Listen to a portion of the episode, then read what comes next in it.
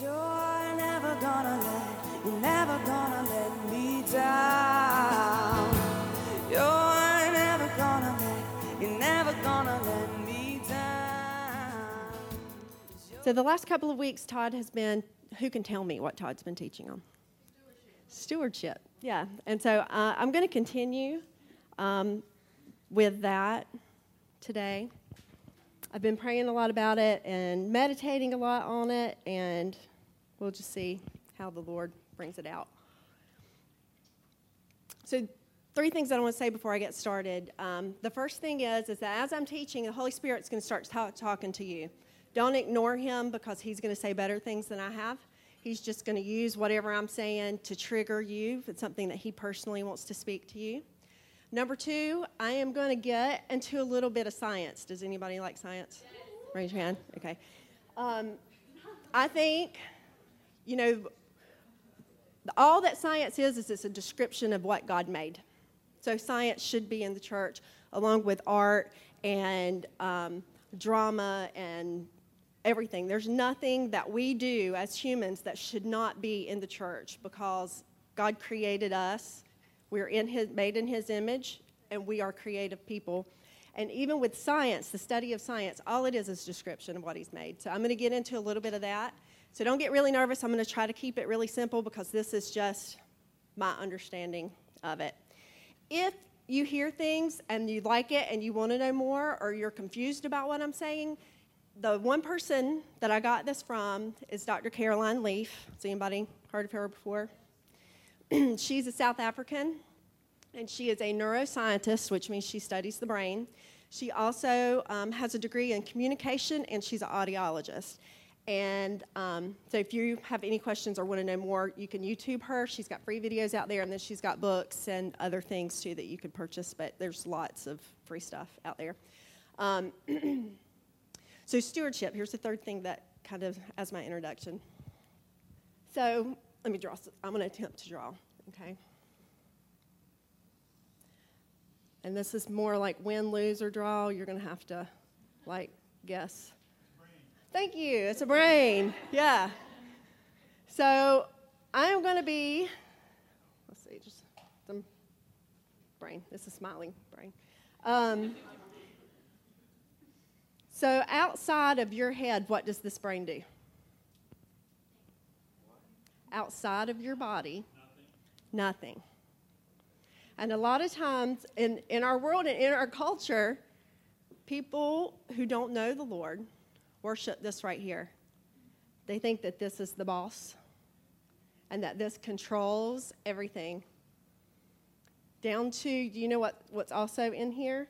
I'll get into this a little bit, is your DNA.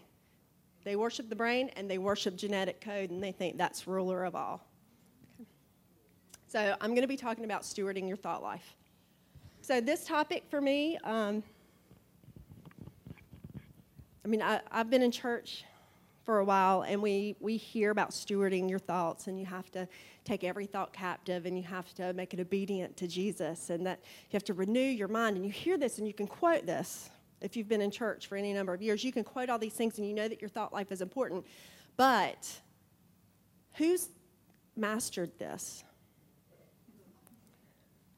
I've heard it, and I, and so this this topic's really um, personal for me because uh, just in my life, and some of you know my history, there was probably about ten years of my life that I lived in total fear for good reason just it was just a bad circumstance. But what happened is is being in that fear for 10 years, coming out of it and being set free for some of the fear, you still have like these old habits that how do you break free from them? And so I've had fear in my life. I've had suffered from anxiety and panic attacks, um, suffered from depression. I am a whole lot better than I used to be. I don't have this perfect, but I want to share with you what I've learned this year um, because it has helped me tremendously, which I am a deep thinker and I, I like science and I like learning a bunch of stuff. And, and so for me, this, just, this has been a total change for me. So, um, Stephanie, can you pull up that uh, Romans for me? So when I teach, I like teaching out of the Passion, and so I have it here so we can read it together. It says Romans 12, 2 says, Stop imitating the ideals and opinions of the culture around you, but be inwardly transformed by the Holy Spirit through the total reformation of how you think. So we do have a responsibility. We, we have a responsibility to monitor what we allow in our, in our head, right? This will empower you to discern God's will as you live a beautiful life, satisfying and perfect in His eyes. So, how do you do that? How do you renew your mind? Because that's what I was told. Well, you just got to change the way you think. And, and I don't know if anybody's ever here has ever had anxiety or depression or fear, or even, even if it's not like a lifestyle of it, you just had moments of these things. It can be so overwhelming that you're like, how do you escape this? And so there was a period where, where I felt this way, and I had two people on two different occasions tell me about Caroline Leaf as I was struggling with some stuff. And um, I thought, okay, God, you know, it must be God. Two, two people in one week told me about Caroline Leaf. So I started listening to her. We are all made in the image of God. Do we agree with that? We're all made in His image. And we're all brilliant. Can y'all say that? I am brilliant. Okay. So when God made man, we're three parts, right? And I just draw stick people. All right. So this is our what? Our body, right? We all have a body, and we all have a spirit. And then what else do we have? a soul, right? We have our soul. So the body is what's going to, the body's what dies when we die, right? But your spirit and your soul, they'll remain. They live forever, right? And if you are born again, you are have eternal life with Jesus and God. And if you're not born again, you're damned, eternally damned, and you will spend eternity separated from God. So in the spirit, there's intuition, conscience, and communion. So, your intuition is where the Holy Spirit will speak to you, and it's where you know truth. Your conscience is what knows right from wrong. Okay? Communion is where we have communion with God. It's where we're worshiping God. That's where our ultimate should be. It's living a lifestyle of worship con- constantly in communion with God. That's what your spirit is. Well, before you're born again, your spirit is unregenerated. Like when Adam and Eve in the beginning, they walked with God and they talked with God and they were able to commune with Him directly. Once they chose to disobey God, they were disconnected from God. Right? And so God's whole plan in that is to bring Jesus to redeem us back so our spirit gets born again. Once you're born again, your spirit gets directly connected back to God. You have a direct connection with God when your spirit man gets born again, okay? So, your soul, I'm going to define what that is. It's your intellect, your will, and your emotions. Your intellect is where you think, your will is where you choose, and your emotions is where you feel. Okay? None of that should be the boss. Okay? think, choose, and feel. But God designed us that way, that we could think and then we have choice, right? We, we have the power to choice. That's, that's why God, um, one of my sons asked me this weekend if God could do anything, then why did he even create Adam and Eve so they could they could sin? Like why did he even put the tree? How many people have asked that question? Why did God put the tree of the knowledge of good and evil in the garden? choice. Love always provides a choice. He wanted us to choose. So we have the ability to choose. Right? Okay. Your body, I'm going to give you these words, I'm not real sure what they mean, are also three parts the mesoderm, the endoderm, and the ectoderm. The only thing I know is that's what is in an embryo when a baby is conceived, and then it breaks off into all the other parts of the body. It's what we see physically. Those are the three things. So once you have, you get born again, you have, um, sorry, let me erase this. Are these drawings helping at all? I'm a visual person, so. Okay, so I'm gonna draw my person again, but I'm gonna bring it down here a little bit.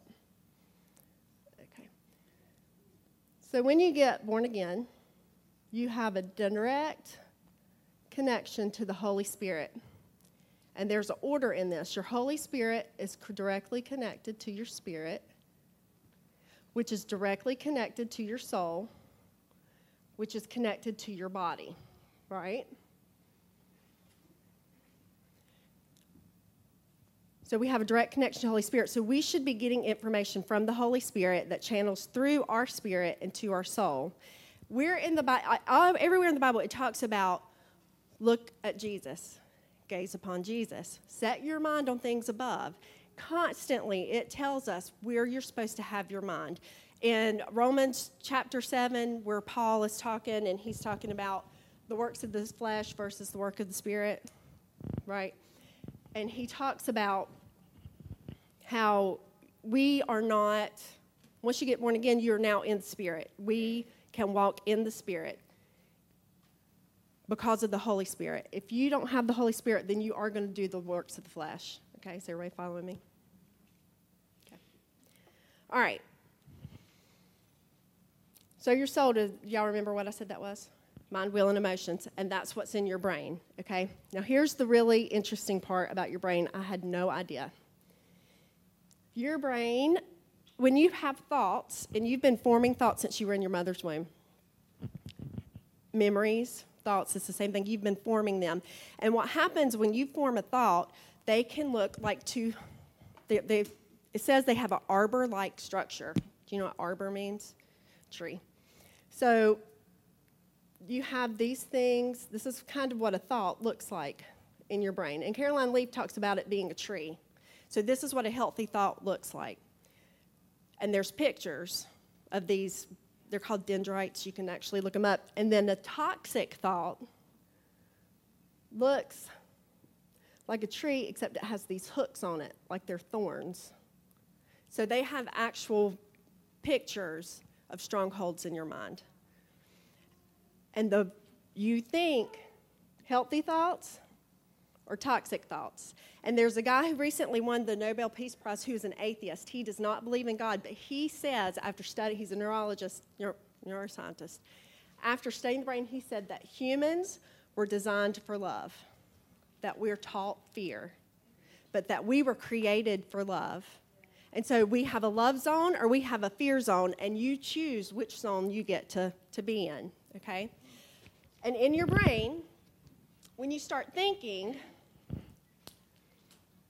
if you have a toxic thought, it'll start creating these trees in your in your mind and it will get into your subconscious okay your subconscious controls 99.9% of who you are your subconscious is what you don't what you don't think about so not only is it controlling your heart rate and your breathing and your temperature and all of that it's also has all those thoughts that you've built over all these years are in your subconscious and every now you're every uh, it's 400 billion actions per second. It's how fast this process is, how fast your thoughts are, which is faster than the speed of light. It's called it's a quantum it's a quantum energy, which I could get into that, but my husband told me not to. he said I I could lose people. So anyway. So it's quantum energy. You're, you have that many actions per second. So as you're thinking in your subconscious, what will happen is you will have four to seven thoughts come into your conscious mind at a time. That's how much it can handle. Okay? So you are going through life, and all of your life circumstances that you've built will, will give you a perception of what's happening now. Okay? So when people who have a lot of rejection issues because they've been rejected and they, they have these thoughts of rejection, and you've heard people say that, well, if they feel like they're rejected, then they're just going to be welcoming people to reject them. Did that make sense? Did I say that? It makes sense. um, this is why. Like it's in their subconscious, and so it just kind of comes out, okay? But if you wired it in, you can wire it out. Okay, this was the most hopeful thing because, you know, I'm listening to her and I'm going, oh my gosh, think about all the years that I've had all these fear thoughts and that they're just in there. What, who can help me? Like, how am I going to change this? And after, if it's been wired in, you can wire it out. It takes 21 days to make a permanent memory. So, very, um, what's the word? If you're um, diligent, like you do this, it takes seven minutes a day to change your thoughts. It takes seven minutes a day for you to deconstruct the toxic thought and to build a new thought. Okay? So let's say that you come to church and you hear a really good message and you're like, man, you grab a hold of it and you go, man, that was that was spot on. I am going to have God's joy in my life from now on. I receive it. And I do, and you do, and it's a free gift, and God gives it to you. And then you go out and you are just feeling great for the day. Everything's good, you're joyful, and then the next day you go to work and you spill coffee all over you. Okay, you know, I can handle it. And you keep going, you go to work. Somebody cuts you off in traffic. I mean, life just happens, right? We live in a fallen world where situations happen. You can't control what happens to you. Like, you're going to, if people get in car accidents and they get hurt, is that their, their fault? I mean, it is if they were the crazy driver, but you know, what is that that your fault when something bad happens to you? No. But you do have one one thing that you can do is to choose. You choose your reaction to that, right? So you can receive something from God, but if you allow these thoughts, you don't take control of your mind and allow these thoughts be aware of what's coming in and you start listening to the accuser or even just your history. Remember, because you've got all of these years of subconscious memories that are telling you how to think. You've got to be able to take a step back because God has made us with the ability to take a step back and observe ourselves, right? We can actually observe ourselves, observe our thinking, and we can stop it. Stop those things. So you can work on one toxic memory, toxic thought for 21 days and make it a permanent memory will then will override and i have done it. I have done the, and it was the most amazing thing because i just spent seven minutes a day and i took one little toxic thought and i just spent seven minutes. I prayed in the beginning and then you she's got five steps that you do and it completely has changed my life just that one toxic thought. I've done another one i'm in the process of but i'm telling you it's the most hopeful thing. If you've wired it in you can wire it out I just want to tell you a little bit um, more about your, your brain because it's amazing. Like, God has made us so amazing. In your brain, you have the capacity to hold three million years worth of memories. Three million years worth of memory. So you're not, you're not going to think, like, overthink yourself. So, um, sorry, I know this is all over the place.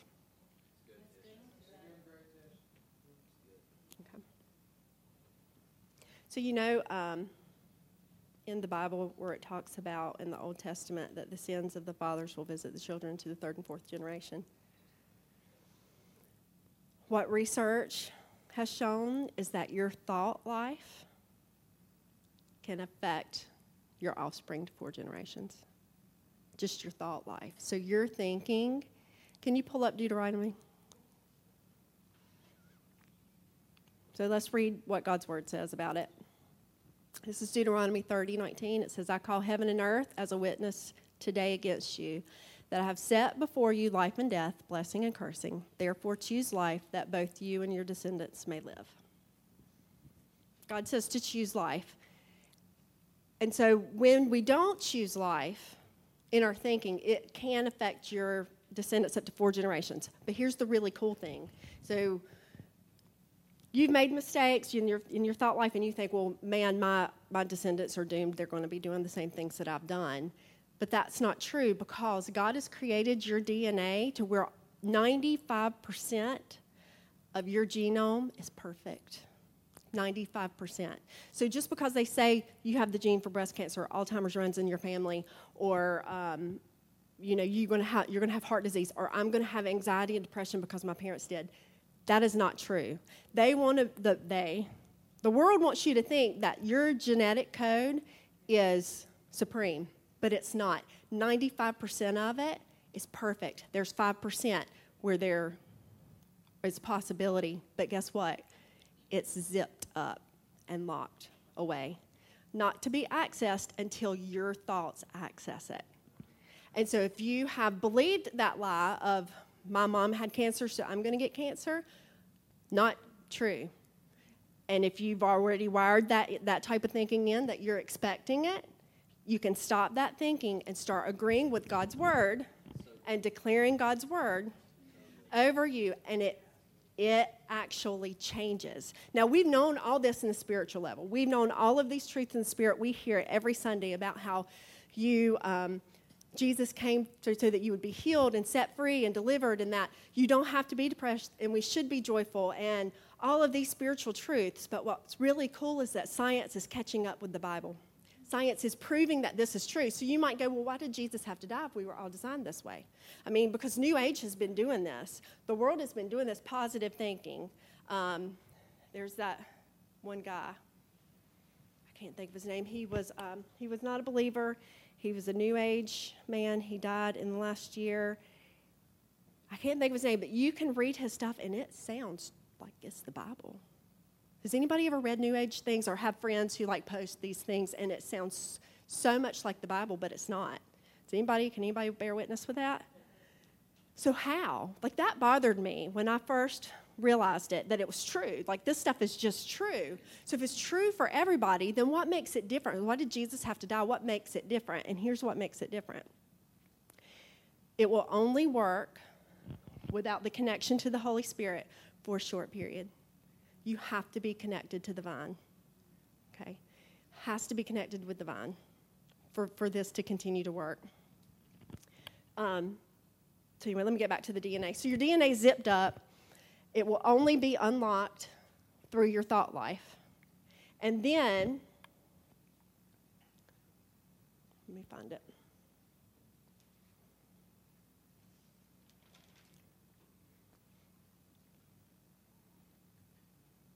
So your mind can override your genes.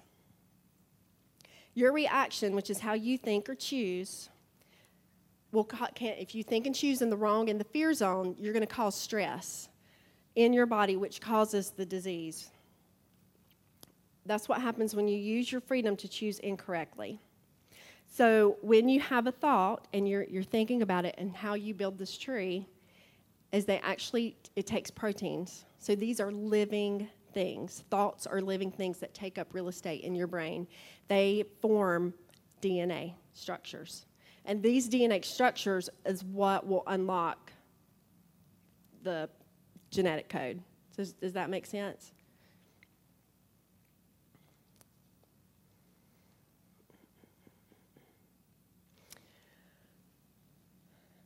So there's one other quantum. Anybody know quantum um, physics look at that at all. There's one little quantum thing that I just want to um, touch on real quick because I thought this was really cool. So, um, our body, our body lives in a physical world, right? And in our physical world, we're bound by time and space. Well, in mathematically, I think that they've proven this that if you take two twins, two twins, and you have one that lives on Earth and you send the other one at the speed of light to the closest star, that the one that comes back that went to the star and that comes back, he'll actually be younger than the one who stayed here. So the further you get away from Earth, time actually slows down. Okay? And God is an eternal God, right? He's outside time and space. Your spirit man, where is it seated? In heavenly places with Christ Jesus. So your spirit man is also outside time and space. So let's say that you um, were pregnant and you weren't saved. And now you're saved, your kids are grown, and you hear, man, it was really good for me to pray for my child in the womb, but I didn't pray for my child in the womb because I wasn't saved then. I didn't know. I don't know how this happens, but you can pray your prayer that's outside time and space, and the God who is outside time and space can actually go back and apply that prayer to when your child was in the womb. So nothing is without hope. Like nothing is is hopeless. So all those times that you've messed up, you can pray. I mean, our minds can't understand this because we're time and space thinkers. I mean, that's how we're taught to think is in time and space. He's outside time and space. So all those mistakes that you made, you can you can pray. And and and it's a quantum energy. It happens in seconds. So 30 seconds of praying for someone changes things. Colossians, I didn't pull this one up. It's Colossians 1, chapter 1, I think verse 17 talks about how all things were made for him and by him and through him, and there wasn't nothing made that, that he didn't make. I butchered that. But what that's talking about is when you go down further into like the, the smallest thing that we thought years ago was an atom, but now they know that atoms are smaller and they have subatomic particles and they get down to these strings and they have string theory. That within these, the very smallest parts are these little packets of energy and they don't know what it is, and it's the quantum.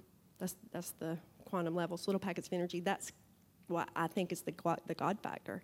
And it's in everything. It has an atom, it has this. So we actually affect, we can affect people with that's why we can affect people with our words. And so when you come to somebody and you have a word from the Lord and you're releasing that packet of energy, that's love, and you can release it to them, you can actually change what happens in, in their brain. Does this make sense at all? Okay. So here's my question.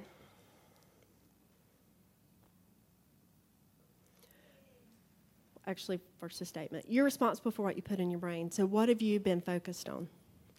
Because we can go out and we can complain about how bad the world is and how bad um, certain movements are and the shootings happen, and it is bad. But what are what are we doing if we are the light of the world? If we carry hope, if we carry Jesus in us, what are we doing to affect the world around us?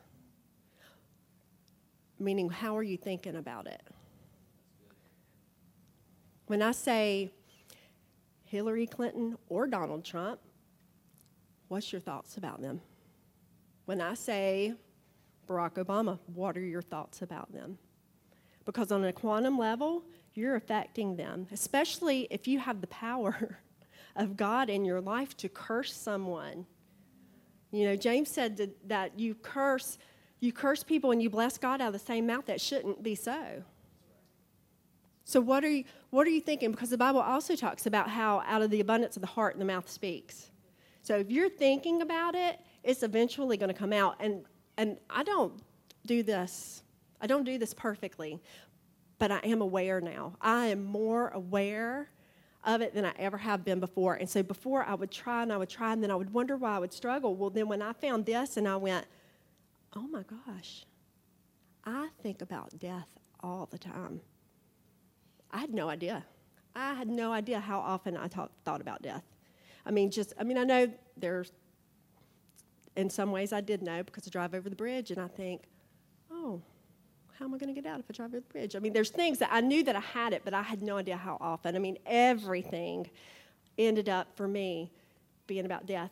And so that was constantly telling my body something because my body is made to respond to my soul. And so if my mind, will, and emotions are constantly choosing death and fear, I'm telling my body death and fear and I'm unlocking DNA. But you can change it. All it takes is a step back over into the love zone, into the zone that God calls us to. So, what kind of music do you listen to when you're not here on, on Sundays? What kind of message is that putting into your, your brain? Remember, it gets into your subconscious. Do you know that the average person hears 5,000 advertisements for one type of food in a year? Through media. So if you're watching TV and you're you're hungry, I mean, how many people here thinks that McDonald's is good for you? Raise your hand. Everybody knows that McDonald's is not good for you. How many people still eat at McDonald's? Why? Because it's in your subconscious going, I'm hungry, I'm gonna, it's quick, it's easy, ba da ba ba ba. I love it, right? So you're going to McDonald's because it's already wired, it's wired in there. So if you want to make positive change in your life, you, ha- you do have to set your mind on Jesus. And I'm not saying that you just do, you pick any old thing. You work with the Holy Spirit in this. You say, Holy Spirit, what is the one thing that I need to work on right now? What is the, the where is the lie that I'm believing? And what truth do you want to speak to me about it? And then you focus on it for seven minutes, for 21 days. It makes a breaks down the toxic and it builds a positive. And then for another two 21 day cycles, it will become a permanent memory. So the first 21 is just breaking it down and building a new one. Then you take another two 21 days and just meditate on it. Meditate on God's words. Declare it. You know, there's um, a thing Bethel put out for the kids, and we passed out the little pamphlets before in River Kids, and it says um, it's a declaration that we say, and um, in the in the very first verse of it is, "I am powerful, and what I believe changes the world." Now, that is a very, very true statement that I think we know, like we say it, what we believe changes the world, what we believe affects things, and we make these declarations. But if you're not believing it, it's not going to do any good. You're, you're just saying stuff, but your heart knows what you believe. Oh, I meant to say this. So, when I was talking about you come to church and you hear a really good word and you're like, yes, I'm going to do this if you don't concentrate on something that you hear that's good, a truth that you've heard, and you don't think deeply on it continually, it takes 24 to 48 hours and it turns into hot air. It disappears. There's another word for it that kids like to say that I won't say from the mic. Hot air. Heather got it. Um, you, we were made to think deeply on things. And so, has anybody ever experienced this where you're surfing through uh, Facebook or Instagram or whatever thing that you like to look through, and you read something, you're like, man, that's really good. And you just keep on scrolling. Can you recall what was really good that you just got? We weren't made for these flashes of information.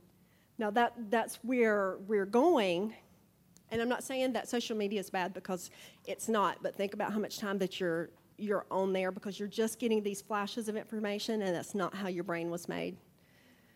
And if you the subcon your subconscious will pull things to your conscious mind, it'll sit there for 10 minutes.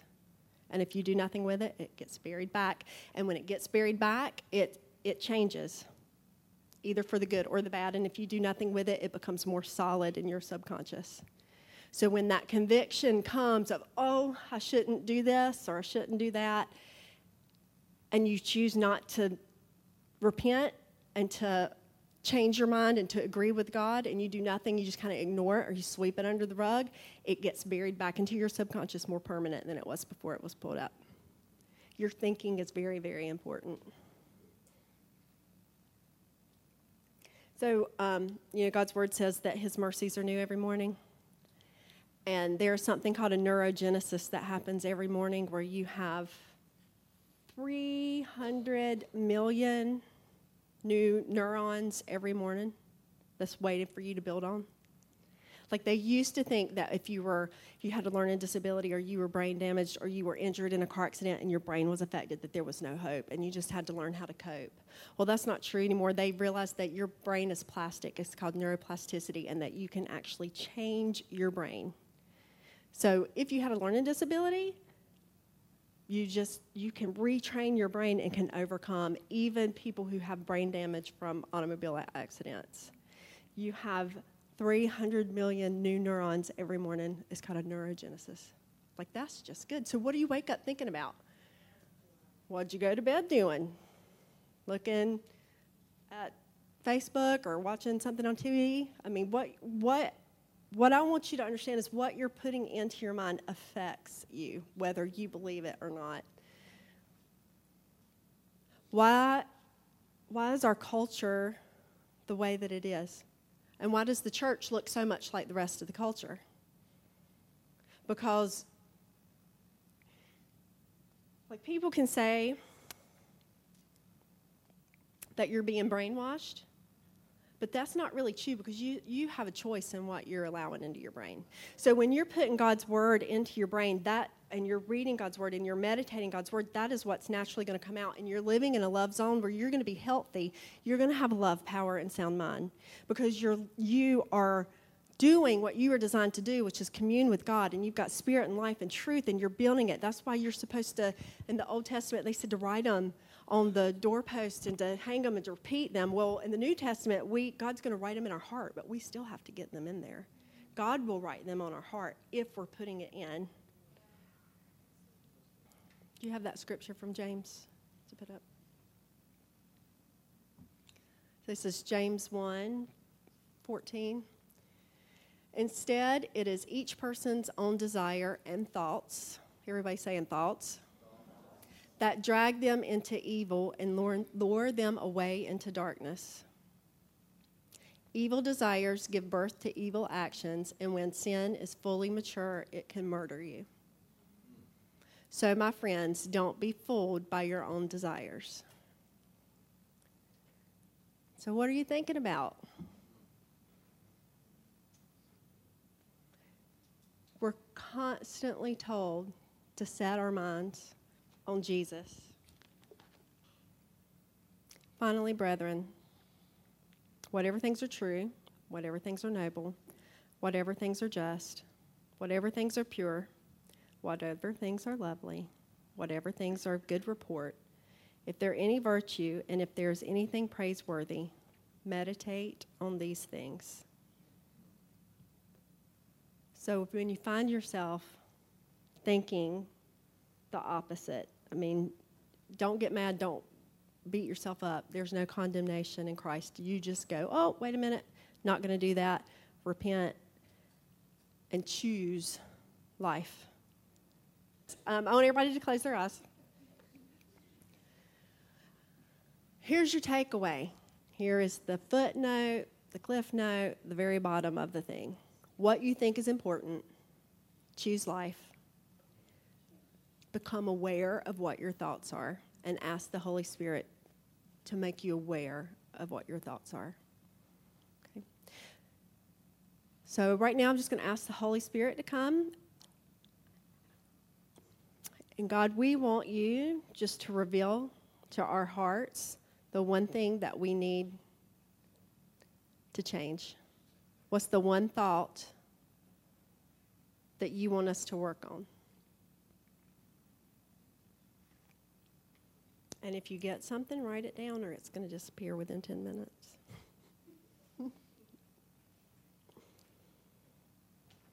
and then you're going to ask the Holy Spirit what you can do to change it.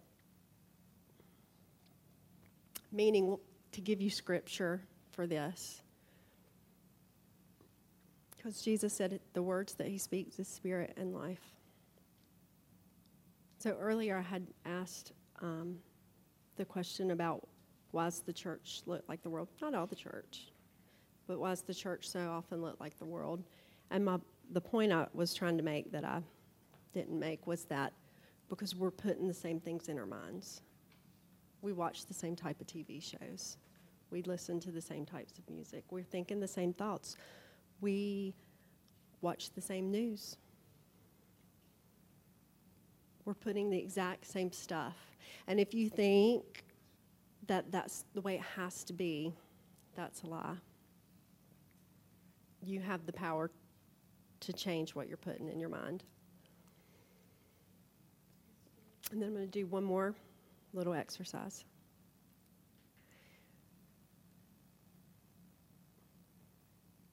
So, God gave each of us an imagination, and imagination's a good thing.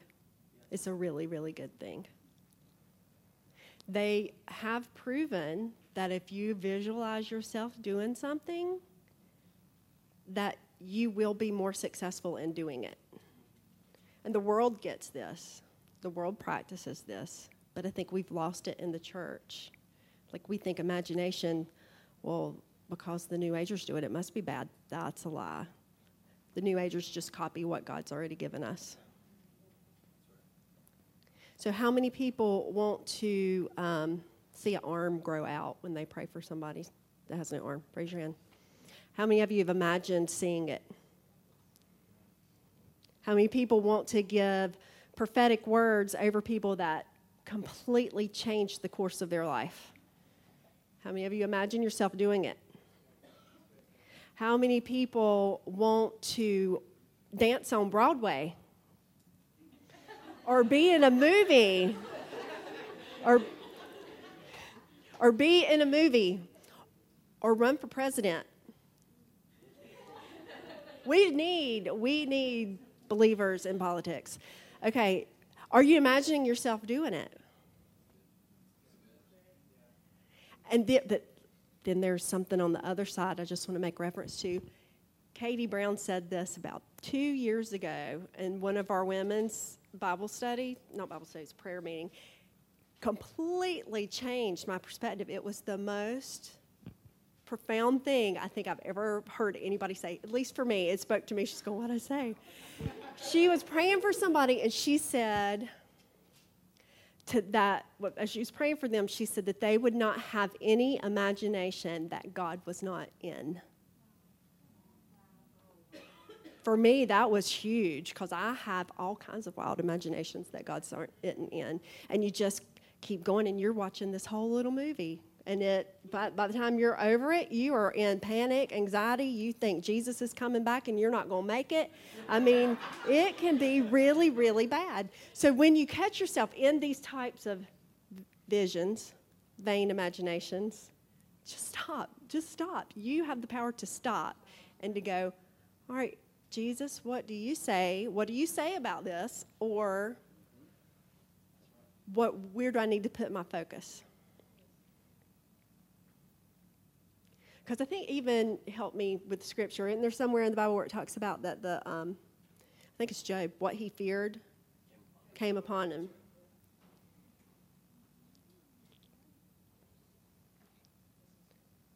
So choose love, not fear. So the second thing I want you to do is to close your eyes and I want you to imagine something that you want that you have not seen yet in your life. Maybe it's to get married, maybe it's to have a baby, maybe it's to go on the mission trip, and I just want you to just begin. Invite Jesus into this imagination. It is good to dream. And just take a minute and see yourself doing it.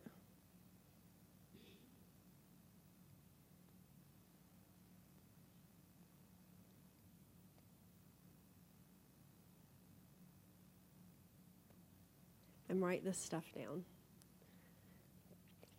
If you want to know more about renewing your mind and it actually taking taking root. Caroline Leaf, L E A F, and you can YouTube her and watch all kinds of stuff. But it's really helped me to know the side. It, give, it gave me things to picture. Go ahead. Okay. So back to the new new age mentality that you mentioned earlier, Uh-huh. where, which I think what you're talking about is the visualization, believe that it's going to be it, so Right. um, we would even call it maybe name it, claim it type Right. uh, mentality. What you're saying is there is some truth to that, but disconnected from the Holy Spirit, it's not sustainable. Right. It's not sustainable. And some people may have some form of sustainability. Like if, let's say, it's um, somebody who, well, this is not new age, but like they struggle with drugs and they go to rehab and they actually do get set free from drugs, but they're not necessarily a believer. You can have some success in it, but it's not true success. I mean, and then other times it'll eventually fa- fail because you're not connected to the vine. Yeah, she's a spirit filled Christian. And so she went, when she went to school, she was told there was no change in the brain, that you can't, like, there's no hope. You teach your patients to cope. And she said, God, this doesn't line up with your word. So for 25 years, she was applying it. She went into schools in South Africa that were in the slums, and they had the lowest test scores. She helped to retrain their brain, and they were flourishing. The kids loved school. They did wonderful things. So she was in practical. So yes, she applied. She researched and saw it come to pass. Yeah, she's a spirit filled believer.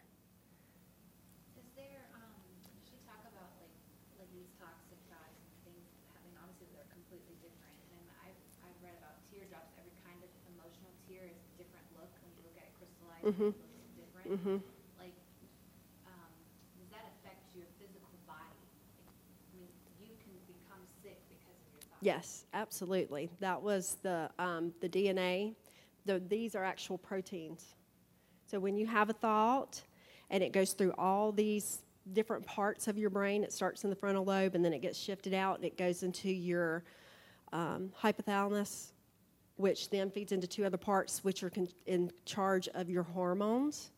It will release hormones based on your thoughts. And so the, the stress, and if you're stressed and you stay in a toxic thought pattern, um, it causes stress, which releases certain um, chemicals, which has, um, which your body treats as inflammation in the brain, which can cause an autoimmune response.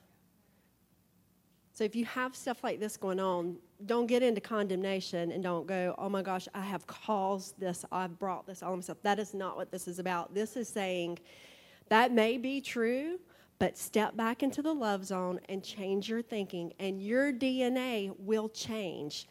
These are protein structures that go in, like I, because you asked. I actually wrote down the words.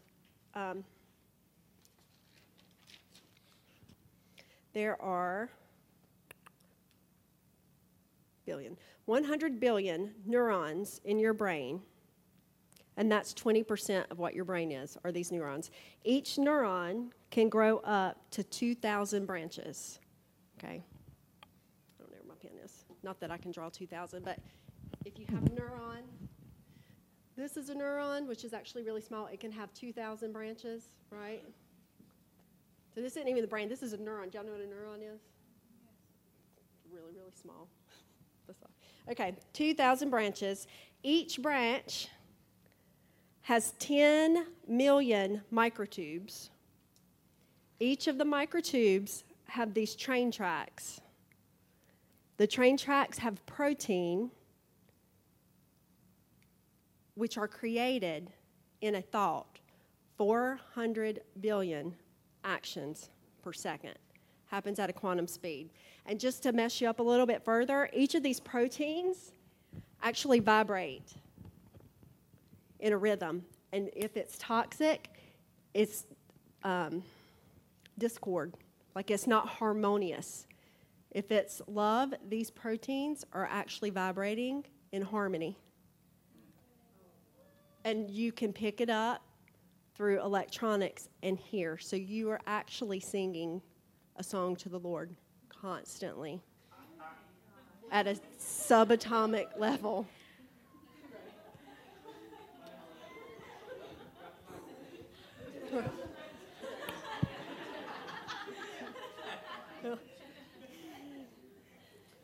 so think about that for just think go follow follow me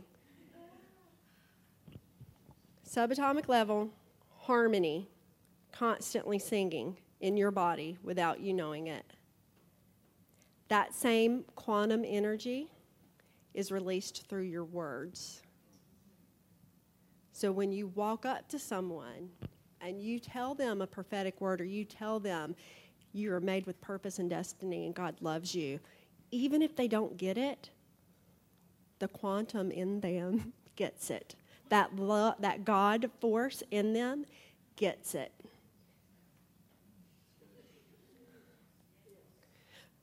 But the, the opposite's true. You curse somebody. Like there's this whole, uh, there's this, a teaching that I did at um, Center of City for Convergence, and it talked about the power of words and how it actually changes like water the words that you speak to water, you crystallize it and it will change it. So all these things are true and all these things are happening and we're unaware. So when you walk into a room and you know what you carry and you say the things that the Lord is saying about that situation, overrides everything. So you do have a love, power, and a sound mind, and you are important. And when you do walk in places, you do shift atmospheres. Do not let what you walk into change it, what's happening eternally.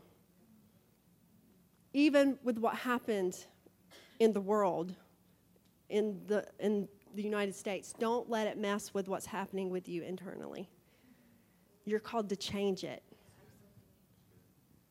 not to be affected by it, not to curse it, to change it. And the four generations, I want to get back to that. We've got to change our, our um, focus is a lot of here and now. A lot of here and now. We have to start changing our vision to 100 years from now. Multi generations. Start blessing your great great grandchildren. I mean, because God is outside time and space, and so are your prayers. Start speaking into their identity. You don't even know who they are. Do it with your children too, but I mean, this is so, we have so much more available than what we actually act in because I think for me personally, you're just bombarded with the day to day. So just take moments to sit and to be quiet and to focus your gaze on Jesus, to put God's word in your heart. So, yes, Heather's question does it affect your, your body? Yes, it does affect your body. Your thoughts affect your body. So, when you speak things, speak life. Because doctors just report what they know. They're, they're not bad, they are trained to report what they know. So then you go to God's word and you say, God, well, what do you think about this? And then you change your imagination. You don't go through the imagination of, oh my gosh, how am I going to do And this, these treatments and these treatments and these treatments and, and all this. You go, okay, God, what do you want to say about this? And even if you walk through treatments, you can walk through treatments with joy and peace and love and hope. Because, you know, sometimes there's these instantaneous deliverances and instantaneous healings and instantaneous things that happen to people. I don't think I've ever been an instantaneous person. like, not that I work for it or get work to get God to do something, but I have to retrain my thinking or I just have to pray. I walk it out. I walk. I walked out a lot of stuff. Both is good. Instantaneous, excellent. Walking things out, just as good there's one teaching that she does where she actually goes through and um, goes through the anatomy of the brain. And so you've got the hypothalamus and you probably the frontal lobe and all of this stuff. And so she goes in and she breaks down exactly what happens in each part and what signals it does. And so when it gets to the part of excre- excreting hormones and whatever else, your, your brain, your mind tells your brain what to do and your brain tells your body what to do, which is why it's important to let your spirit be in control from the Holy Spirit. Because your body is made to respond to your brain, which responds to your mind. Now, some scientists don't believe that. They think that the brain and the mind are one, but those are usually people who don't believe in God. But the mind, they, um, research shows First, you have a thought, then it changes your brain. Thought affects matter, mind over matter. Your mind is what puts the shape in your brain. Anybody else?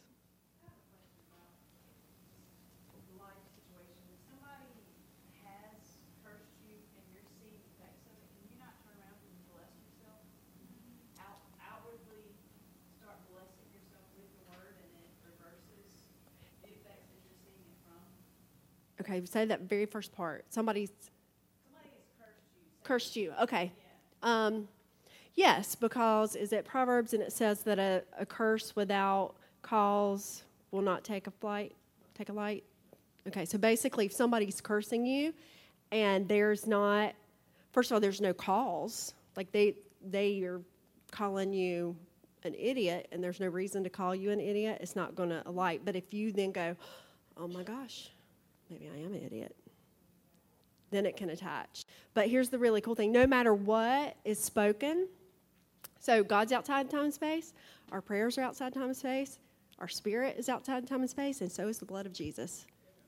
So that's why we pray the blood of Jesus over things and it covers it. Like when you walk into a new home that you built and you pray and you bless it and you release blessings and you cleanse it through the blood of Jesus, that's why it works. It's not some Christian supernatural hokey stuff. I mean, it's real, there's power. this is Landon. Yay.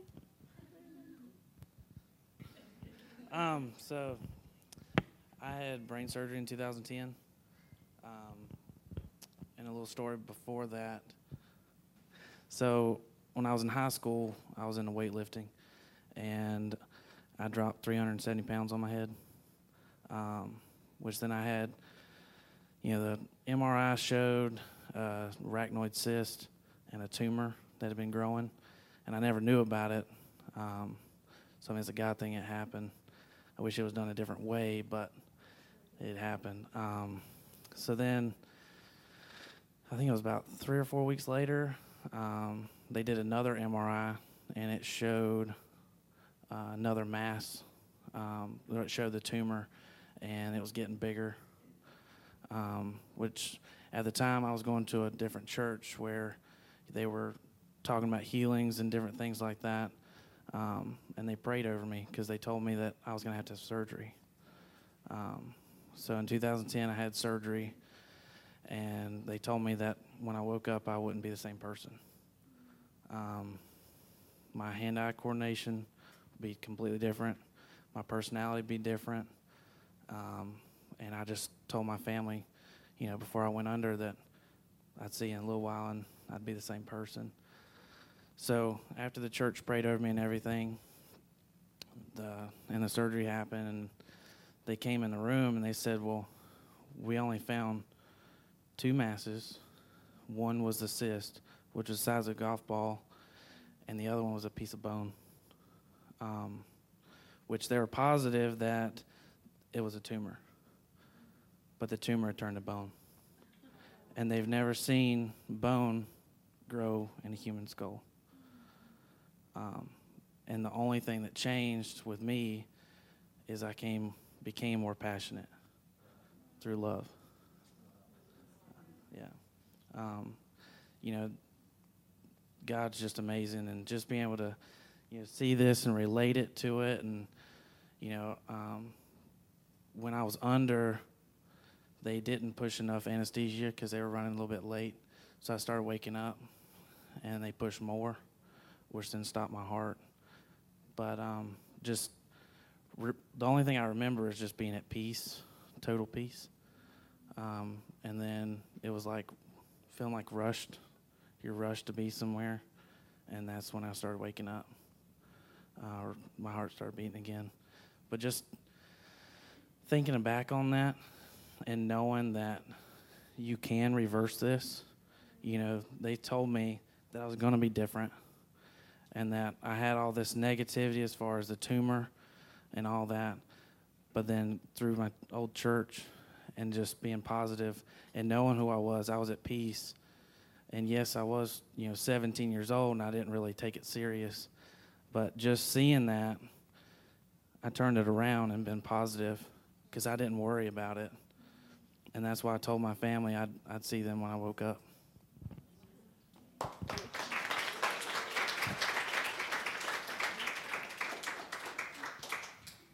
Put your hands together like this. This is how big your brain is. Isn't that cool? It's not that big. Mine's not that big.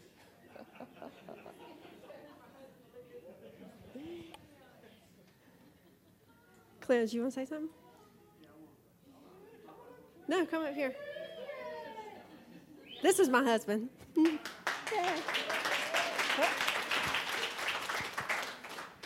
So in the spirit of Todd, this will be the first closing.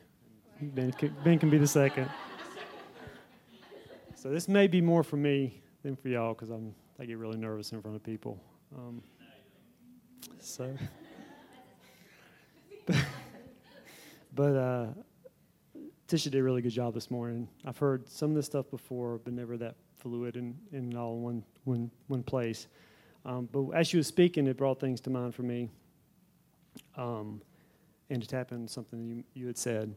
Um, I work with a bunch of engineers, so very rational thinkers. So there was a guy a few years ago who uh, he wanted to believe, but he had a real tough time. Um, but I would talk to him on occasion. And uh, I would tell him, I was like, because he was very much into, you know, what's written by man, what's understood by man is what is. And I told him one time, I, I said, well, you know, we used to think the world was flat, and we found out it was round. You know, we used to think the sun was the center of our universe, and we realized it wasn't. Um, so you can't let man be the dog and us be the tail. You really need to let God be the dog and we be the tail.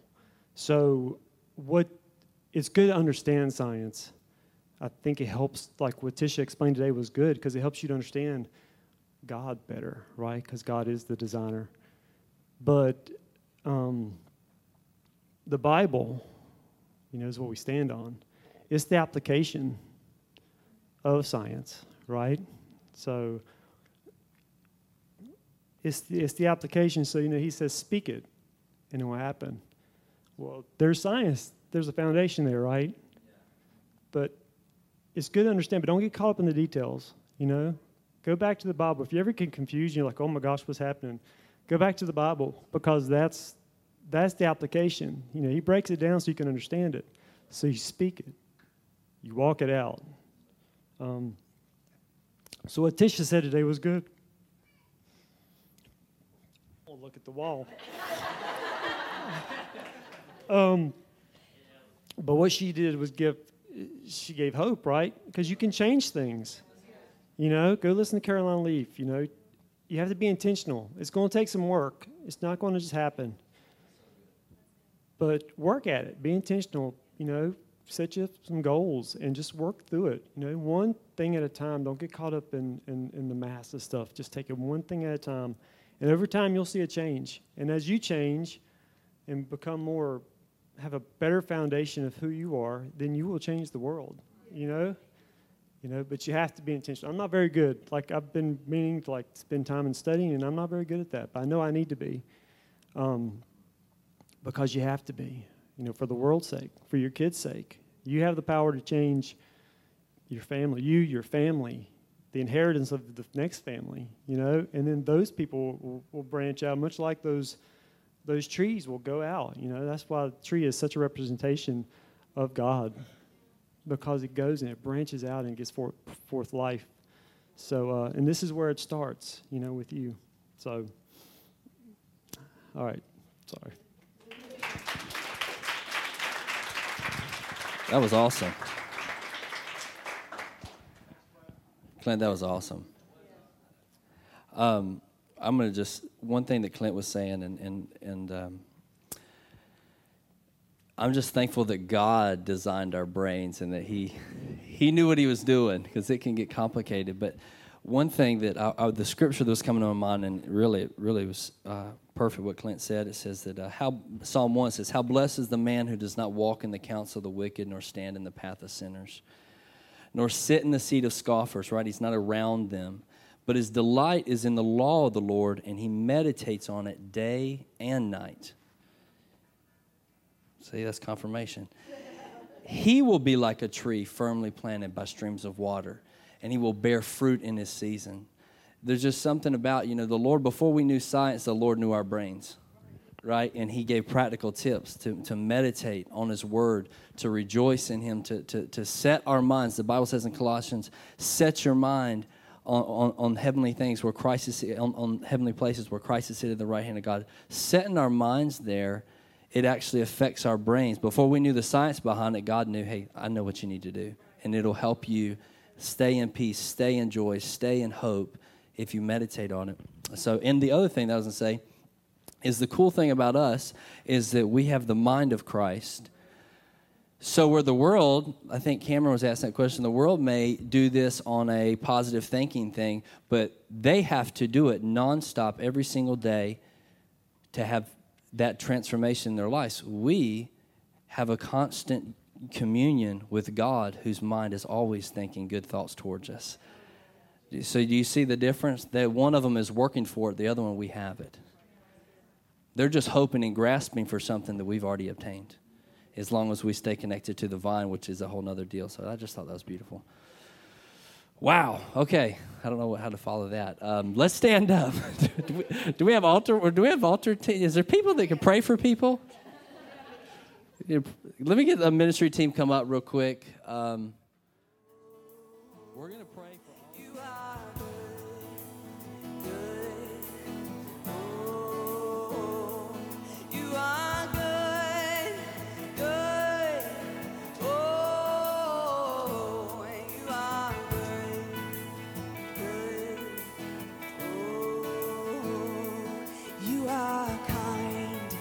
You're kind.